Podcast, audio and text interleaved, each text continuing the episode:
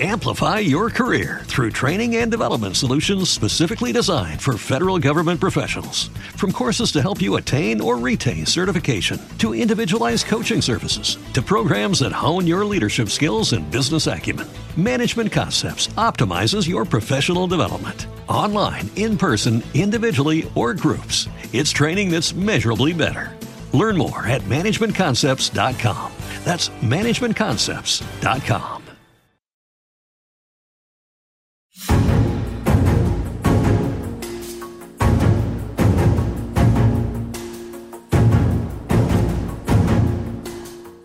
Hello and welcome to Politics War Room with James Carville, and I'm Al Hunt. This week, our guest is New York Times contributor and author of a terrific book on where the Republican Party lost its mind, uh, Robert Draper. Remember, we love taking your questions, so write into politicswarroom at gmail.com or send a tweet to at Politicon for next week's show. And we'll get to as many as we can, but don't forget to tell us where you're from. And please check out the links to our sponsors, Henson Shaving, Blinkist, and Miracle Brand in the show notes. We thank you for supporting these sponsors. It helps make this podcast happen. Please tell your friends about us and remind them to subscribe on Apple Podcast, Spotify, Stitcher, or wherever you get your podcast. James, America voted on Tuesday, and while there's still some important votes out, uh, we can say it was certainly a better night than Democrats expected. The Republicans' wave that they talked about crashed. Now, there was some bad news for Democrats. They lost the House almost certainly, and they'll have the Republicans have a probably a 10 or 12 seat margin, nothing like the 30 or 40 seat gain they they expected. Uh, and uh, you know the battleground states of Ohio and Florida, I think we can say, no longer look like battleground states.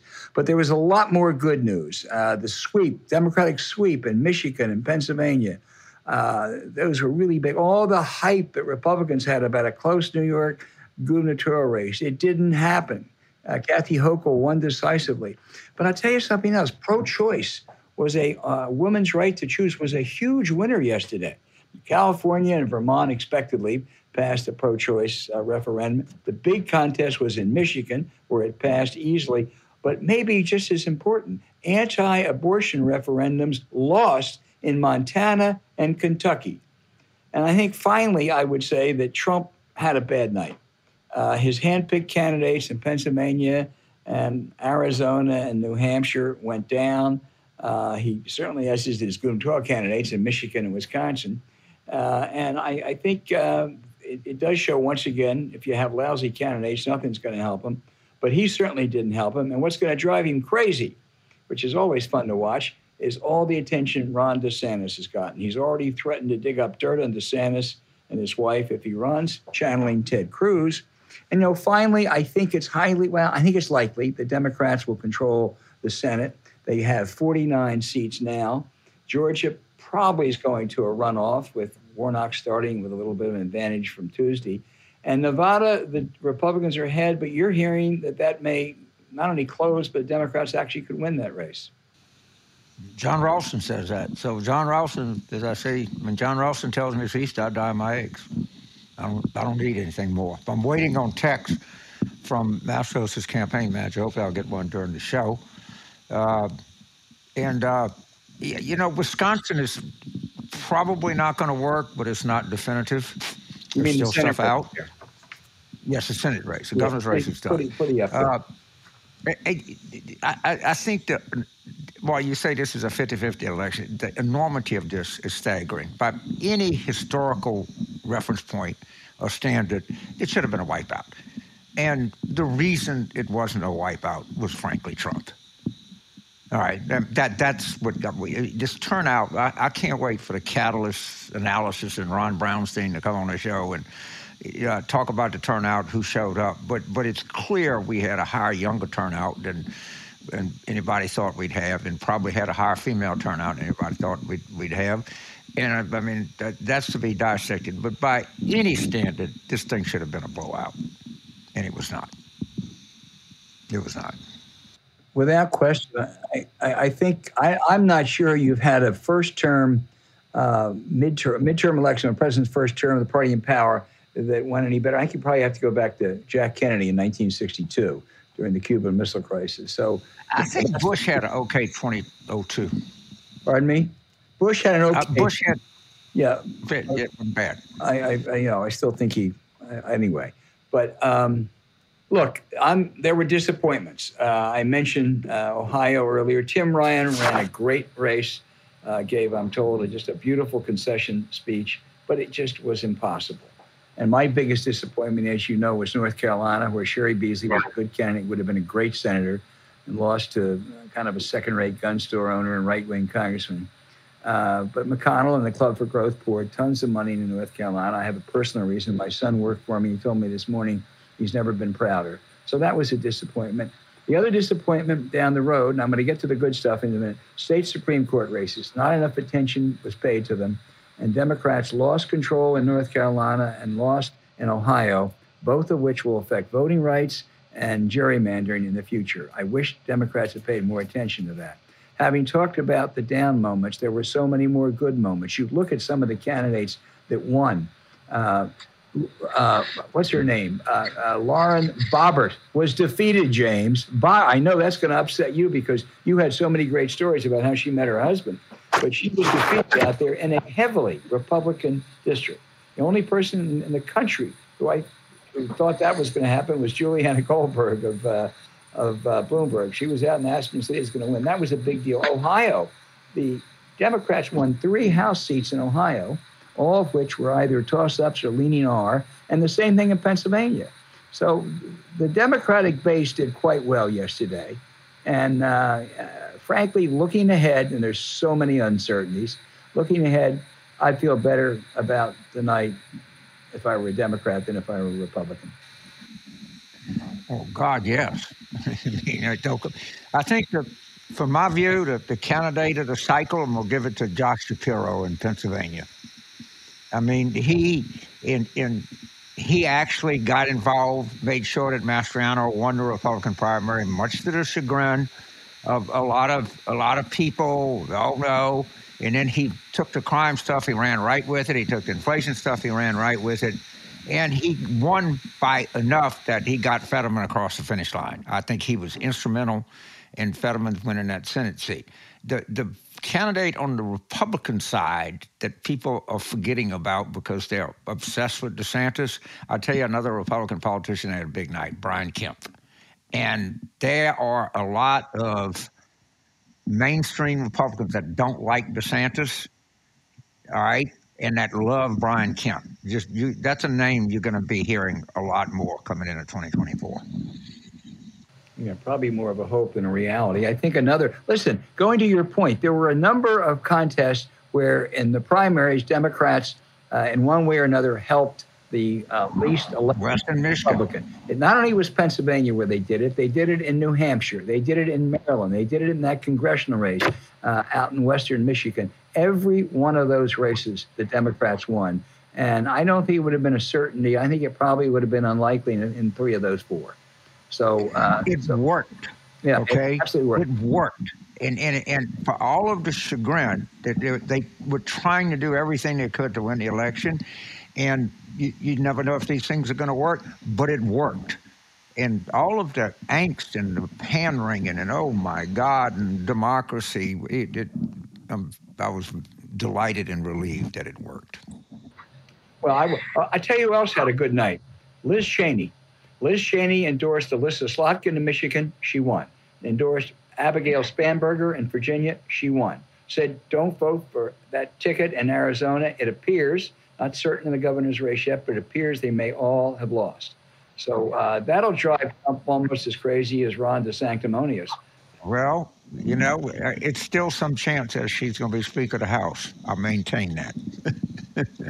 well, you know, we'll yeah. get into to that in the politics of the Republican Party with Robert Draper uh, because there is a, a lot to get into. I'll tell you another guy who is going to be a be a star of sorts who emerged last night is Wes Moore uh, in Maryland. Uh, he had a he had a lousy opponent. It was an easy win in a in a, in a blue state, but uh, he is a very attractive guy, and I think you're going to hear a lot from Wes Moore. He, he, he, was so far ahead he could have Biden come in the state for him. well, uh, look, I'm very happy for the White House last night. I am too. They have I, I, it. It's I- a I'm- humiliation and all. But let's it was Donald Trump.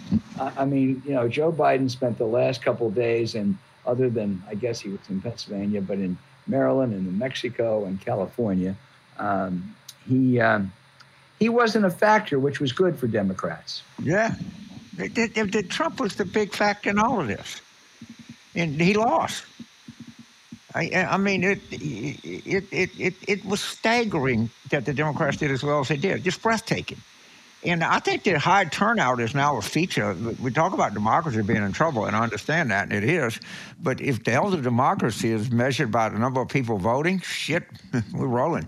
Let me tell you, because you may not understand, because Donald Trump explained the reason those candidates lost that he had endorsed because they pulled back from the big lie. If they had continued with the big lie, Donald Trump told us uh, this morning, uh, they all would have won. Absolutely, sure. And if I had wings, I could fly. Uh, he he is uh, he's going to get meaner. He's going to get nastier, uh, and I, I, what worries Republicans, however, in a, in a Republican primary, he's still a factor. He was able to pick those guys, and he won a couple. He won North Carolina, and he won Ohio, and um, you know he he. Um, I, I think he's a real problem for the party. But I'll tell you this much: I don't think you're going to find House Republicans standing up to Donald Trump. Well, I, it- you know, it's an issue. He's going to be indicted. All right. Would you, everyone knows that. No one wants to say it. Let me repeat. He's going to be indicted. And you're going to understand the indictment. It's going to be very clean and very clear. He may be invited, indicted twice, for all I know. But it, it, it's it's a matter of time and not a very long time before he's indicted. Well, I, I agree. He's going to be indicted. However, I'm not sure uh, what kind of an impact that's going to have. I'm not sure it won't be a Netanyahu type impact. Uh, certainly, you couldn't be clearer than the January 6th committee. That was probably the best congressional hearing I have ever seen. It was absolutely clear cut. And unfortunately, it hasn't made much of a difference in the country.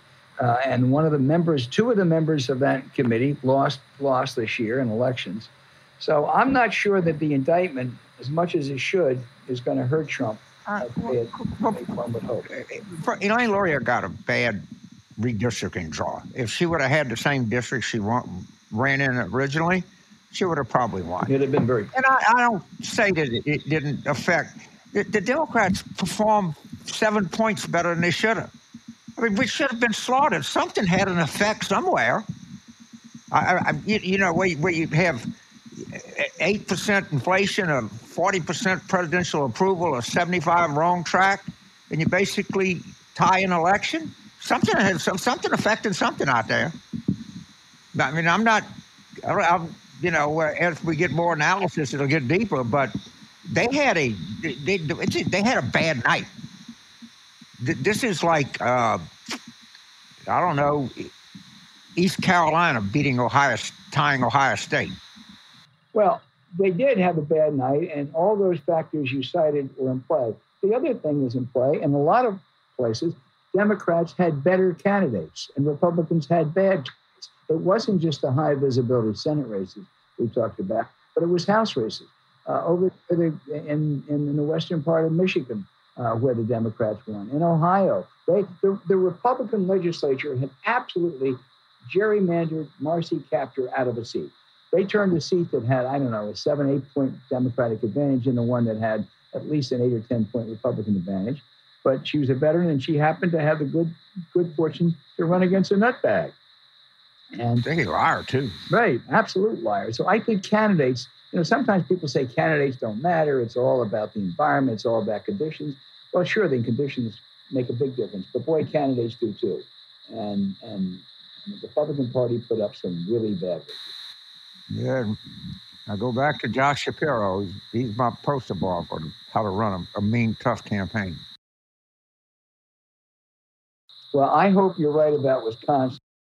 I don't know. I, I, I, Yeah, I think. I don't know. I, I, I, all I'm saying is that there's still votes coming in. They, generally, the late vote is heavily Democratic. I don't know. He's still pretty far behind. I'm, I'm you know, but- 40,000.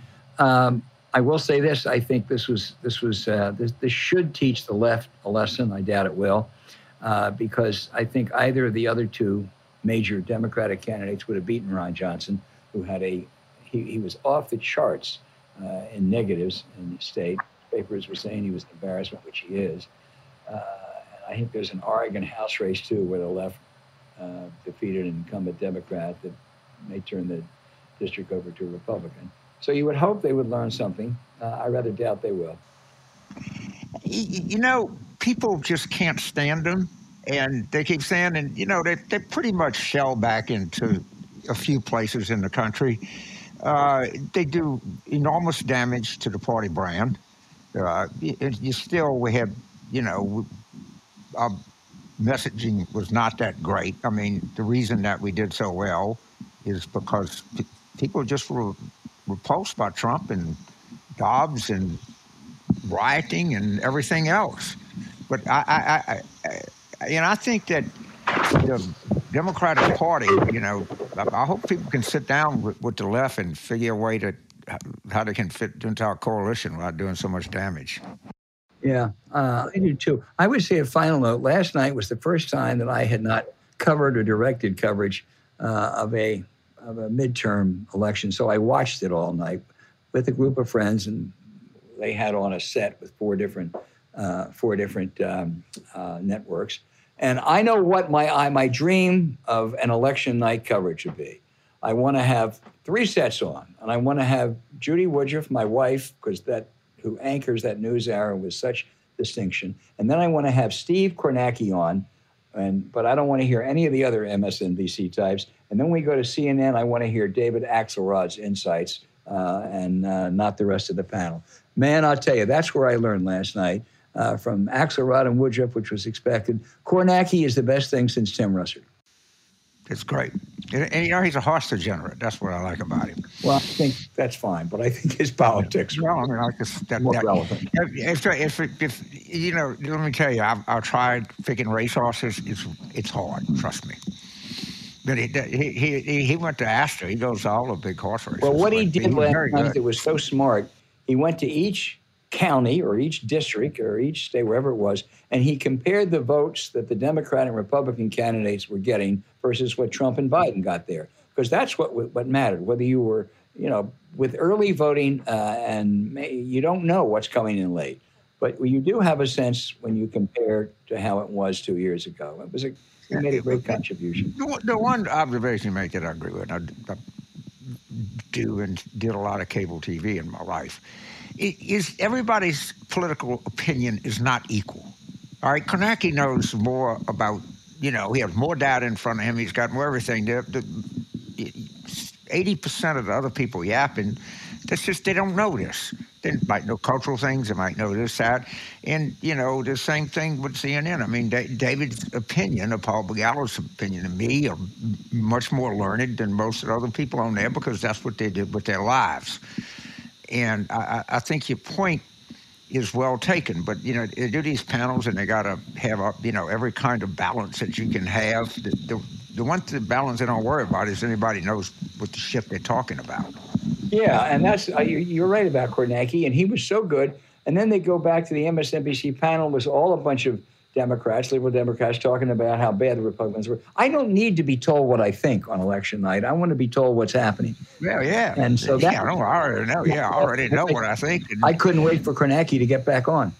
Right, right. I, I, I watched it on my computer. You know, it was. was anyway, a big, um, you know, a good night. I, I will just say in closing that I think that um, that the. Uh, the biggest loss next year is going to be Nancy Pelosi, who's going to leave the House. She will leave the House, I think, as perhaps the greatest speaker uh, in the history of the Congress. And uh, she went out with the same distinction uh, that she's always enjoyed, and she will be missed. Well, you have no idea uh, because there's nothing that enhances your reputation than your, the person that comes after you being about the worst speaker in history, and that's almost guaranteed. If Kevin McCarthy is the speaker, yeah, I'm not. I'm not totally convinced that you're going to get into that, James, with Robert Draper. I think you're right.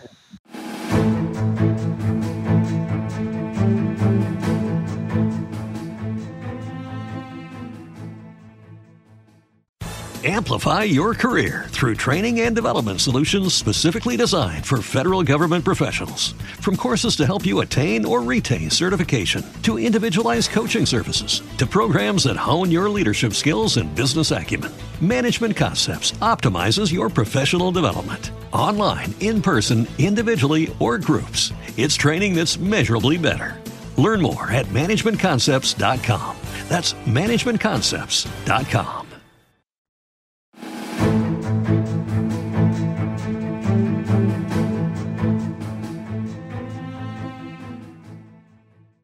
Hey, James, this Republican Party about to assume control of the House is not your grandmother's political party.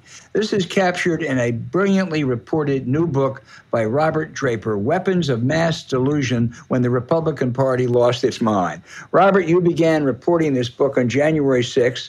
Uh, Trump's was in disgrace then. Uh, it was to be a contest, as you put it, between the reality based wing versus the lost its mind Republicans the mindless faction won, and Trump hasn't gone away. Yeah, that's right. And and you know, Al, the the thought would have been at that moment, uh, among most reasonable minds, would be that the Republican Party would recoil in horror from what had taken place on January the sixth, taken stock of its responsibility for it, and endeavored to purge those corrosive elements in the Republican Party that had given rise to um, the insurrection on January the 6th. That's not what happened, as we all know. They instead doubled and tripled down, and now um, uh, the courting of the MAGA base, the coddling of that base, um, which includes, of course, um, uh, kissing up not only to Trump, but to his proximate warriors on the Hill like Marjorie Taylor Greene, has led the Republican Party to the place where it is now. Well, now they have to at least semi govern. Uh, Kevin McCarthy likely to be the new speaker. James says it's not a certainty. He's right, but you know, knowing Kevin McCarthy, he'll do whatever he has to to get there. He's not a man of strong convictions. Uh, even with a, you know, I, I think he's going to probably have, you know, no more than a seven or eight seat uh, uh, margin there. Uh, there'll be endless investigations and but McCarthy's dream to be the speaker could well turn into a nightmare with that caucus, couldn't it? Absolutely. I mean, there is a, a parable that I account uh, uh, that I recount in my book, Al, um, from the TV series The Wire, um, in which a mayor of Baltimore describes how the job of being mayor involves basically eating one bowl of human shit after another from this or that constituency group. And Patrick McHenry, one of the leading uh, establishment Republicans in the House, um, sent over a clip of that to Kevin McCarthy by way of warning him um, if this is the job you really want, this is what it's going to entail. And I do think that's the case. I mean, now with what's likely to be a narrow majority, if indeed he pulls out a majority at all, uh, he is going to be having to cater to the MAGA constituency. Otherwise, they will make hell for him. Marjorie Taylor Greene has made that abundantly clear to me that, that uh, she intends to have maximum leverage, and it will extend well beyond just getting plum committee assignments. Well, you spent more time with Marjorie Taylor Greene, I think, than any other mainstream reporter. Uh, so let's talk about her. Uh, she was the, you know, the one-time QAnon uh, spouting uh, who, who uh, actually Kevin McCarthy. I don't think it was your book. I think it was uh, Lebo's book. he used to call her batshit crazy, but he's going to have to cater now. You spent a lot of time with her. You, I think you wrote she's not dumb, but but she really is. Um, she's um, is is, is going to be crazy. She's going to do things that are going to drive McCarthy crazy. Yeah, well, I mean, for one thing, her her viewpoints are pretty damn extreme. I mean, they're well outside of even re- Republican mainstream thought, though she has succeeded in messaging her way into the core of, of the GOP. What she has said to me is that, uh, I mean, she, she, you know, people ask me all the time, Al, is this person, first, is she dumb? And secondly, um, does she believe all this stuff? And thirdly, um, is she just a performance artist? Uh, and no, she's not dumb. Yes, she believes enough of this stuff, though she certainly hyperbolizes it for for effect, and um, uh, and you know she intends to she intends to make good on all this. It's why she ran in 2019 because she was disappointed that Republicans hadn't enacted Trump's agenda. Uh, the problem, though, you know, if um, the Republicans do take power, Al, is is um, that Um, simple measures like um, funding the war in Ukraine, for example, are now very, very much up in the air. Um, whether or not to raise the debt ceiling is also up in the air. The spectacle of um, successive continuing resolutions to keep the government open is up in the air. So those those are the obvious things. In addition to the fact that you can expect to see retribution against Democrats who stripped uh, Greene and Paul Gosar of their committee assignments, and you can expect as well to see impeachment initiatives um, uh, brought to the House floor too. So that's uh, so that's what a Marjorie Taylor Greene majority is likely to look like because she's going to have a bunch of uh, a bunch of followers or green uh, mini greens there. It's not just her. James Carville. So, Robert, uh, there, there, are kind of competing views here, and I want you to weigh in on this. One view is is that Trump, you know, offered people out there a certain thing. He became a cult figure, and he is the sort of innovative Trumpism. And if we get rid of Trump, everything will go away. There's another view out there that I think was expressed by Kathy Barnett, the, the right wing Senate candidate in Pennsylvania, who said, You got to understand, MAGA was there before Trump, MAGA will be here after Trump. And the only reason that we like Trump is he tells us what we already want to hear. And uses the specific example when he told people to get vaccinated in North Alabama, they booed him off the stage. So, absent, let's Trump gets, an, I don't know, he goes away does that cure the Republicans' problem, or, or they still have a MAGA Trumpism problem of the hundredth degree? Yeah, I think I think you probably answered your own question, James. I mean, I think that that uh, the second scenario is likelier to be true. It's true that that um, that Trump exploited these populist grievances that predated him, um, and it's true that there is no one who has done that as effectively as him. But he's shown the Republican Party a, a new way, a different way than simply. Um, the very hard path of trying to persuade people who don't like you to like you, to broaden your tent, in other words, and instead persuade people who like you to love you and demagogue against the rest, and then if all else fails, um, claim that you were cheated out of victory. Uh, so I, yeah, I certainly think that Trumpism will outlast Trump, and uh, um, because you know, and, and by the way, it's you know, the, the thing that I'm most concerned with that will outlast Trump is that we now have tens of millions of Americans who believe the 2020 election was stolen, who believe the Democrats cheat to win whenever they do win, who believe that January the 6th was, take your pick, either um, you know a, a, peaceful endeavor or an Antifa uh, uh, uh, show of violence or a setup by the FBI, and who believe that COVID vaccines are killers. Uh, those, you know, that is an element of Trumpism too, the spread of disinformation that is not going to go away just when Trump lumbers off stage. So, Robert, I, have been knowing you for a long time. I think, you're a guy from suburban Houston, and I never, I never viewed you as very ideological. Uh, I think you wrote books on Bush administration that were, you know, were, were certainly not hit pieces or anything. And you seem to be, you know, pretty sort of down the middle suburban Houston reporter. And then you you know, said, "Wait a minute, this is what? What was your tipping point? When did you say I, I, I need to investigate this? This this shit ain't normal." Well, I think it was when um, the Republican Party became unhinged from reality, James. I mean, I think that that when it became clear that the party for, um, was not pursuing ideology, but instead was pursuing um, a kind of personality cult that uh, would result in it um, uh, being untethered to facts in the uh, in the fealty uh, towards uh, that particular personality, Trump. That's when I began to realize, you know, that, that you you have to call out lies for what they are. You have to call out delusions for what they are, and you have to recognize it when um, one of the two parties that is instrumental to a functioning um, two-party system democracy becomes unhinged from reality. You have to call that stuff out. And so that's what this book does.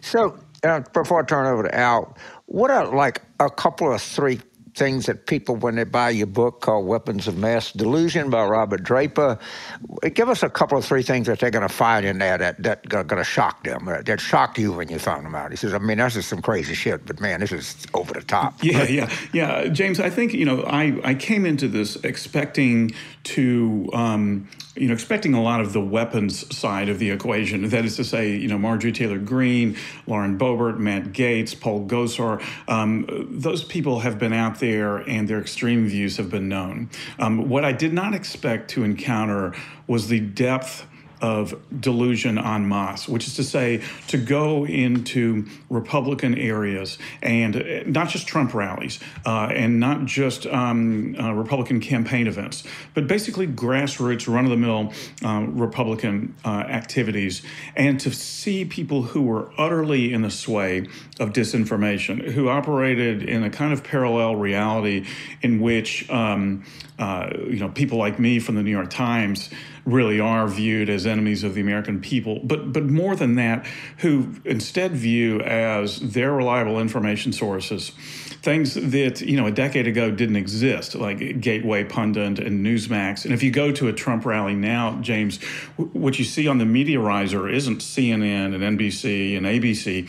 What you see are right side broadcasting, um, Real America's Voice, One America Network, propaganda outlets for Trump that have become the reliable information sources for these people. And so they are in, in an ecosystem they simply can't get out of, where they are surrounded by untruth. The, the, the degree and the depth of that, the intensity of that, was something I just didn't expect to encounter, but, but everywhere I went, I did indeed confront. I, I, think to go to James's question, uh, Robert, I think almost every page something's going to pop out of people. Another fringe figure you write about uh, in some depth is Arizona's Paul Gosar and his chief of staff. He's so loony that most of his family came out against him. But what gets me, he traffics with white nationalists, as you know. Four years ago, the Republicans ostracized Steve King for trafficking with those kind of hate groups. But not today. They don't do anything to Gosar Day because Robert, that's part of their base now. Right. Yeah, I mean, uh, you know, Al, I, I, included Paul Gosar in my book for two or three reasons. I mean, one was that he actually did. He was kind of the Mrs. O'Leary's cow that that uh, started the whole "Stop the Steal" thing in Arizona and objected to certifying Arizona on January the sixth. Um, also, he's a he's a Tea Party congressman. He came in on the 2010 wave, and so I was interested in seeing, as I have been since I wrote about that class in 2012, um, how they have sort of been um, how they've seeped into the bloodstream. And and Gosar is interesting not because he's terribly influential as a standalone figure, but because how the Republican Party, just as you described it, Al, has come to just accept him and not um, not try to punish him in any way because they're afraid of not so much him but what but the MAGA movement that he represents. So you mentioned that he he you know attended this white nationalist rally um, uh, headed by Nicholas Fuentes and uh, McCarthy didn't so much as say anything to him about it when he was going to do a fundraiser with Fuentes and ultimately kicked the plug out on it.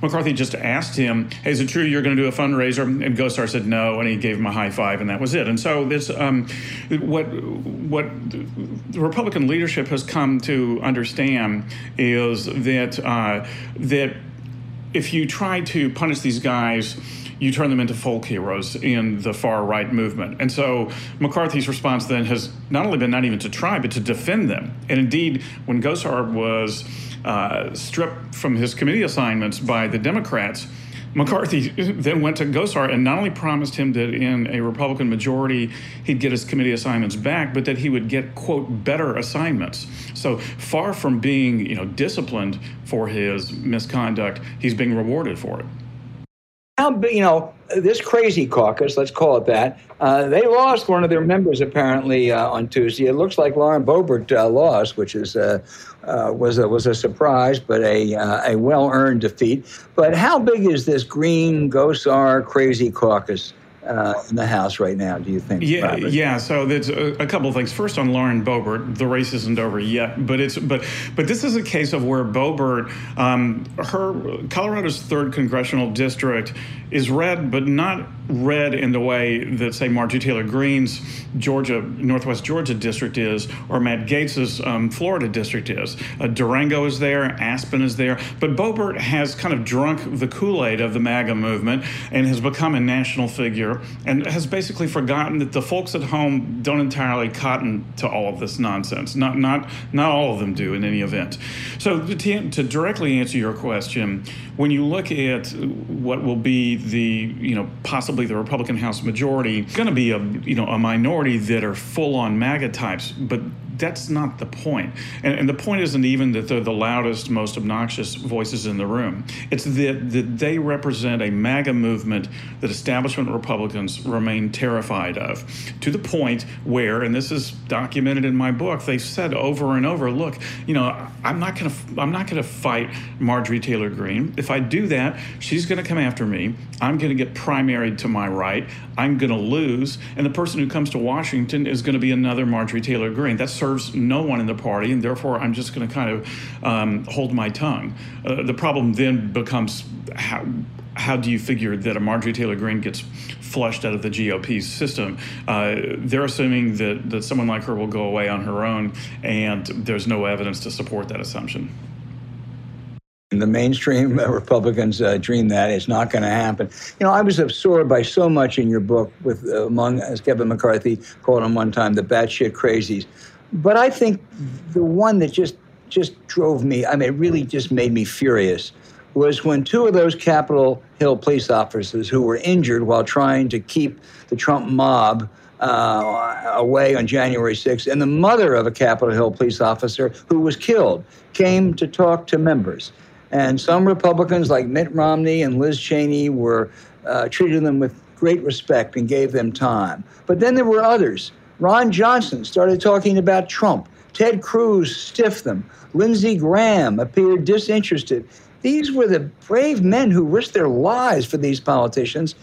And these people were so, I guess, afraid of that MAGA mob that they, they they treated them with disrespect. That's really disgusting. Robert. Yeah, yeah. You know, like in the Ron the the um, the the time they had with Senator Ron Johnson, they did say that he was he was very sort of courtly to them, but he also said, you know, frankly, um, the you know the the MAGA types they're very very peaceful. He was casting doubt on. Um, Trump and uh, and his movement having any role in the riot that took place. Where, after all, I would say these Capitol Police would have a pretty good idea because they're the ones who confronted them at very close range. Um, House Minority Leader Kevin McCarthy uh, had a, you know um, had them come to, to meet with him too, but it was clear that he was just checking boxes. He asked the cops if they like to hunt and that sort of thing. So it it is definitely a you know, and as my book mentions, you know, Al, I mean on on January the 6th when um, when Trump and Kevin McCarthy had their phone conversation,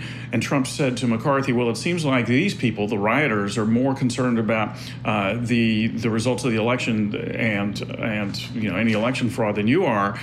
And McCarthy's you know, um, response was concern, concern. They're effing trying to kill me. So this was McCarthy on the one hand recognizing the gravity of the circumstances on January the sixth. Then months later, basically trying to get by with a minimum to humor a bunch of Capitol policemen, usher them out the door, and then vote against the January 6th committee. I'm going to turn it over to James. But next time there's an assault on the Capitol, let's send Ron Johnson and Kevin McCarthy out to the front lines. Go ahead, James. All right. So this is a real possibility. Let's say there's three-fourths vote Republican majority.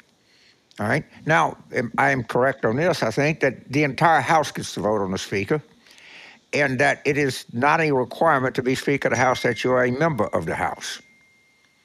So, so Hakeem Jeffries, you know, the new Democratic leader, goes to a, a group of Republicans and say, "Hey, I got 212 votes. You know, you get me five, and we can run the House."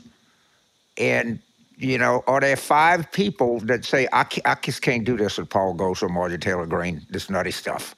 You know, why don't we make Liz Cheney speaker? Is, is that is that a is that me just being crazy and or something, or they're gonna have a real problem electing a speaker with a three or four vote majority. Well, I mean, that scenario has been floated all the way around, and it's a scenario that Kevin McCarthy's well aware of too, James. In fact, it's one of the things that he's been saying to people like Marjorie Taylor Greene, who don't have a speaker candidate of their own and realize McCarthy has outflanked them, but still want to get as much in the way of concessions as they can out of McCarthy. McCarthy's counter to that is, well, look, you know, you can you can try to squeeze every drop of blood out of this rock that you want in terms of concessions. But the reality, Marjorie, is that you know if we're not careful, a Democrat will be the speaker. And is that really your goal here? So, um, so the scenario that you're describing is one that I, for one thing, I think the short answer is no. I, I don't envision there being even five Republicans who would go along with the scheme that you described that Hakeem Jeffries might might float to them.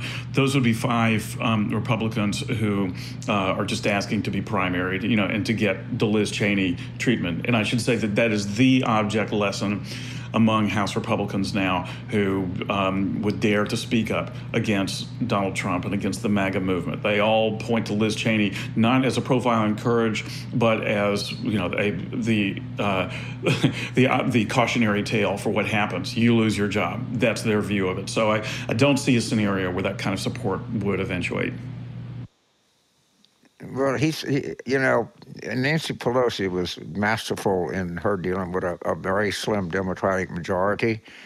Yeah, this guy's not going to do it. I, I, I, I, think that this thing falls apart at some at some juncture. But if it stays, and I feel if you know, if that's if it stays in that really, really well, the, marginal and way. the other thing too, James, is that I mean, since you've mentioned Pelosi, you know, um, it's it's it's worth recognizing not only what Pelosi's done with a slender majority, not only what she did while she was in the minority, but also further to what we were saying about Gosar, um, that we saw how um, she has maintained discipline within the Democratic caucus in a way that one cannot env- envision Kevin McCarthy doing. I mean, it's um, you know she's um, she made clear to Alexandria Ocasio Cortez uh, th- by denying her a seat on energy and commerce that um, she Pelosi was not going to be run roughshod over by the progressives, you know, in the Democratic caucus. And and uh, again, you know, the Pelosi for whatever else anybody, including her foremost detractors will say about her um, really, really, you know, keeps that caucus together. Um, is uh, is you know, is always in a position to remind people of the power that she has, and I just do not see that happening under a McCarthy-run uh, Republican majority. Right. Well, I, I, can't thank you enough, but you know, you've been a dear friend for a long time. Uh, you've been very successful in your career. I think this is, you know, the most successful thing that you've ever done, or maybe anybody has ever done on this really important topic. So I'm proud that you're on the show today after the election. Proud to call you a friend, and good luck to you. Thank you so much, James. And let me just add two things. Uh, number one, picking up on that, uh, Robert, I've been in this town, as you know, for a long, long, long, long time. Nancy Pelosi is without doubt the most, the best speaker, and, and since I've been here, and I think maybe the best speaker in the history of the House. That's how good she's been. And secondly, I want to tell all of you out there the Republicans are, I'm, I'm convinced, they're going to take over the House. Uh, there's still some races out. And you must read Weapons of Mass Delusion. If you want to understand this crowd, Robert Draper has done the best job of telling you what they're all about. it's not, uh, you know, you may stay awake at night after you read it, but it's really a terrific book. So thank you, Robert. Thanks, guys. Really appreciate it.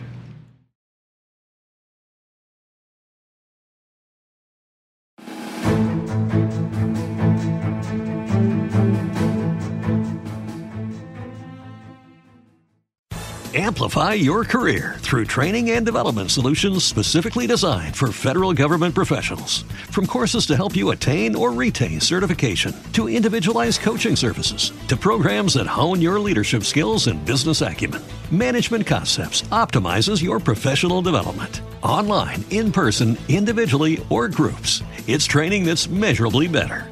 Learn more at managementconcepts.com. That's managementconcepts.com in our show notes.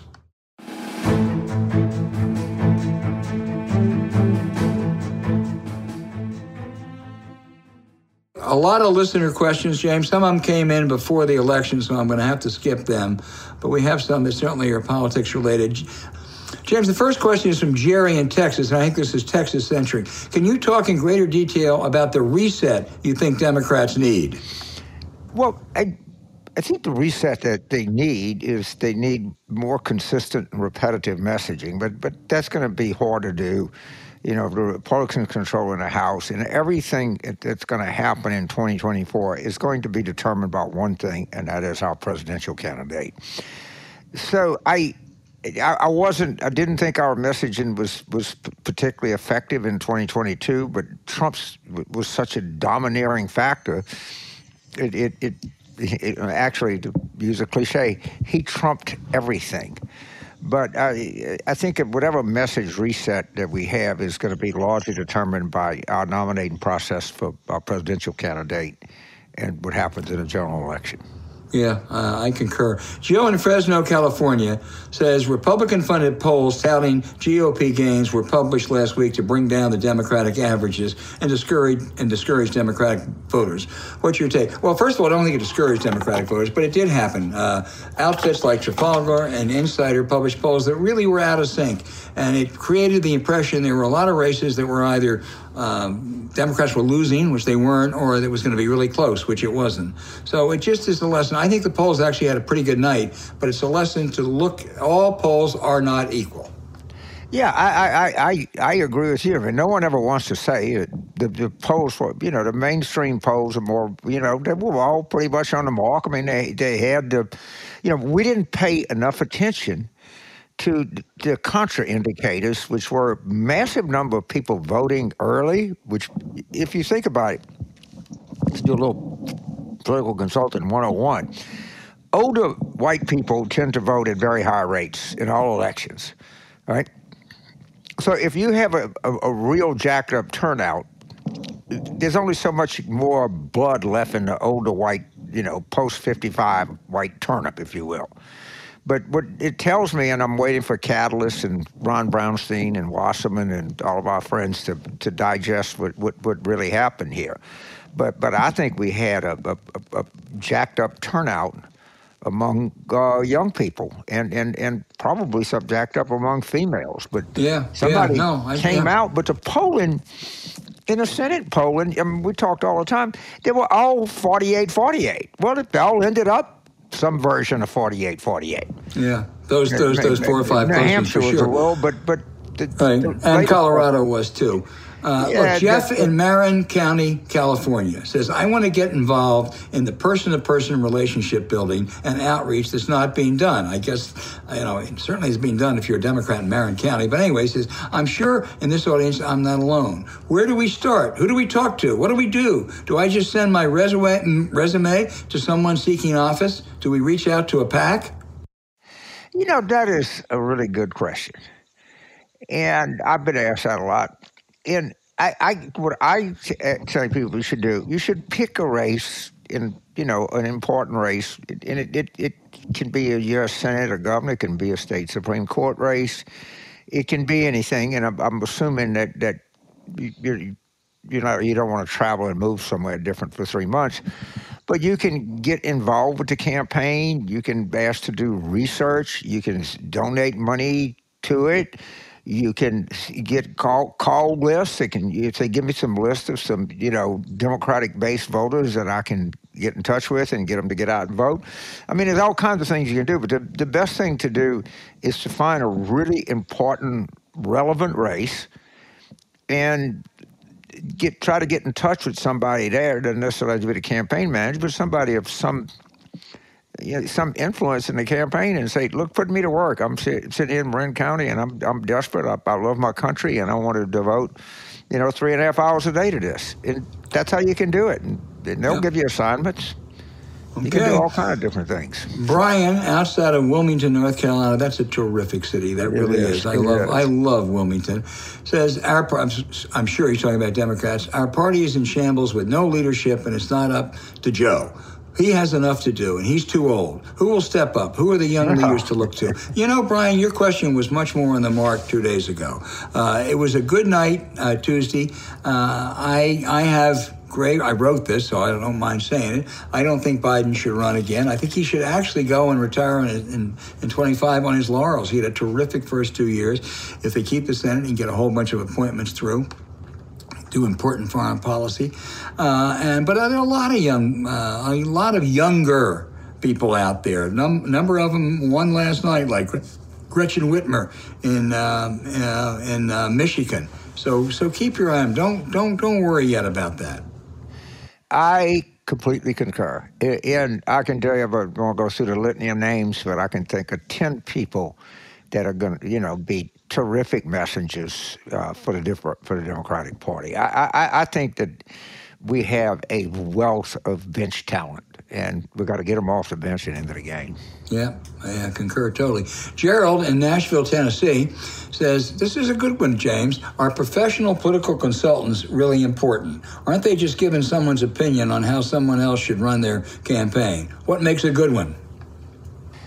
Well, I mean, okay, I appreciate the question because there's all kinds of different political consultants. I mean, there's some people that do direct voter contact, they do TV, they do polling, they do all kinds of different things.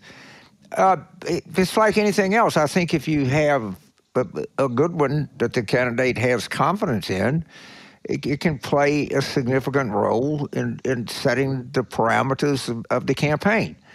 But you know, it, it's it's a very diffuse business. There's all kinds of different people in it, but every candidate is going to have somebody or a group of people that they're going to rely on for, for judgment, for logistics, to, to just get things out, do things, schedule. I mean, it, it, it's it's a pretty large undertaking, and to do it better, it, helps a lot more than to not do it better. I, I you know, I guarantee you, uh, this thing in Arizona is very upsetting, and some people think that Kari Lake is going to eke out a win. You know, if Katie Hobbs had, in, uh, were telling me stories like the Saturday before the election, she was in Tucson with University of Arizona with 14 people. I mean, she loses that thing by 500 votes. I don't know what a campaign was, so a campaign manager was. I don't know much about it, but but it was a colossally unimpressive thing from a from a distance one of the worst interviews I saw all season. Daniel in San Juan Capistrano, California, says, Can someone please explain to me how voting Republican will solve inflation in this country and around the rest of the world for that matter? Daniel, no. No one can explain to you because it won't. As a matter of fact, I think it's possible that if the, if the Republicans control the Senate, which I think is very unlikely now, but if they control the Senate and the House, uh, they would make it worse. I mean, they want to repeal the cap on insulin prices. They want to repeal the uh, provision that allows Medicare to negotiate uh, uh, with the drug companies. It would lower drug prices. Uh, and they want to give more to an already incredibly rich oil industry. So no, uh, they'll talk about cutting spending, but um, you know they also want to cut taxes. And I would just remind them always when they say this is all due to Biden's policy they ought to answer why inflation is even worse in Germany and in, in Great Britain. Well, so the proposal we do know from the mouth of Kevin McCarthy and the mouth of Rick Scott, and, and, and you know, traditionally at the heart of the Republican thing is they say they are going to shut the government down. And I think of what, what that's going to do for you in order to force cuts to Social Security and Medicare. So you think that a, a, a elderly person on a fixed income that has Social Security that needs a COLA or they need a cut. You think the, the children of that person. Uh, the same thing with Medicare. Uh, it, we should just be a one little one trick pony. It would devastate tens of millions of people and maybe hundreds of millions of families in the United States if you did something mm. like that. Next, Deborah in Fairplay, Maryland. I know a lot about Maryland. I don't know Fairplay. She says, I plan to engage with the Washington County Democratic Committee. That must be, you know, one of the red uh, counties in, uh, in the state. Uh, because I was appalled at how few local races even had a Democratic candidate running. How do we get the state Democratic apparatus working more aggressively with every Democratic county in every state to develop credible Democratic candidates? P.S. How am I going to get by without seeing Judy on the on the PBS NewsHour? I will I will answer that one first, then turn it over to you, James. Judy is going to continue on the PBS NewsHour for quite a while, so please stay tuned. Go ahead, James. Yeah, I, you know, well, you got a new energetic governor there, and. Uh, hopefully, and let's see, but keep your eye on because sometimes when you have governors, they get very involved in the state party. And oh, obviously, the, the governor picks the state party chair, and you should monitor that very closely and let your voice be heard. And, and there's probably some, you know, shallow organization there in Washington County and you know get some of your friends and go to work and try to activate it and get it going. I, am a big believer. There's a lot that people can do, you know, right in their own community and their own neighborhoods to bring about a difference here. And you know, sometimes you, you don't get the satisfaction if you're in a red county of winning, but boy, you do get a lot of satisfaction of doing better. And that you know, and you you can do that with a you know with some investment of a little money and, t- time in these local committees. Yep, and uh, you're right about Wes Moore. I, I actually met Wes Moore 21 years ago at his college commencement. Uh, he was impressive then, he's even more impressive now. and I would think that he would really want to energize that, uh, that Democratic Party right. in Maryland. Listen, those yeah. questions are terrific. Keep them coming. Uh, there will be lots to talk about uh, post um, the analysis of this last election and what's ahead. So uh, please send them in and p- tell us where you're from.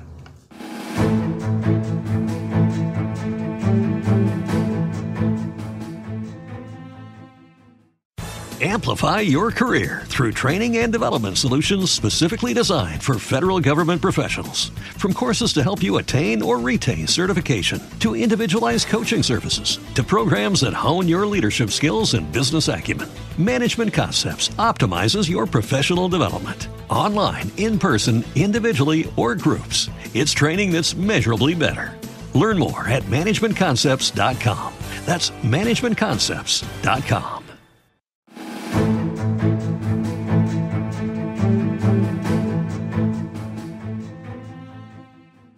Hey, now for the outrage, James. There's so many, it's hard to pick. And, and, and I want to go back to one I couldn't get to last week, and that's Virginia Governor Glenn Youngkin. He was supposedly, remember, the respectable Trump. That's an oxymoron. But he showed his true colors by making a wisecrack after Speaker Pelosi's husband, Paul, was brutally beaten and was in surgery. In surgery. Remember that, you Youngkin fans. A new one, however Donald Trump Jr a chip off the old vile block charged that Pennsylvania Senate candidate John Fetterman, recovering from a stroke, didn't have a working brain. A lie, of course. The Trumps delight in mocking people with disabilities. Remember, Trump Sr. imitated and made fun of a New York Times reporter with physical disabilities. Donnie Jr. said a senator had to have a working cognitive function. Donnie shouldn't run for the Senate. Well, I, I, guess my outrage, and I, I, I, can't think of his name, but that quack MD that's on Fox, who said that Fetterman wouldn't wouldn't survive his term. I, there's supposedly this thing, and you're not supposed to offer an opinion unless you examine a patient or anything else. I don't, I don't think this man has ever seen Fetterman's medical records, or anything else. But then he was the same guy that told us not to worry about COVID. So in, in the Hall of Fame of medical idiocy, he stands alone. You, you know, I'll tell you something. If you really wanted to know what a low life Dr. Oz is, it was the way he treated us. As a doctor, he could have shown empathy for John Fetterman, and you know what? It would have helped him politically. You know, instead, uh, he became the low life that he has been ever since he started selling quack uh, cures uh, on television.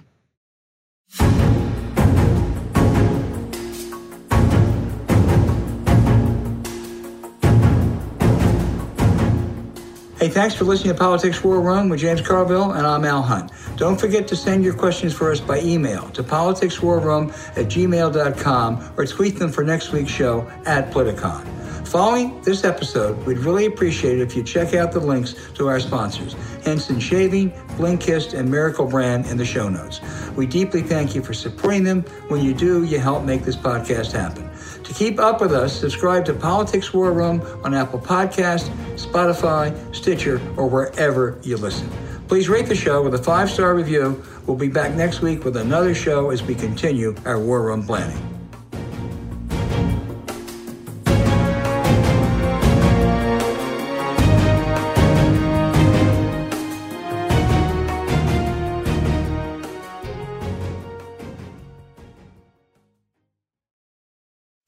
Amplify your career through training and development solutions specifically designed for federal government professionals. From courses to help you attain or retain certification, to individualized coaching services, to programs that hone your leadership skills and business acumen, Management Concepts optimizes your professional development. Online, in person, individually, or groups, it's training that's measurably better.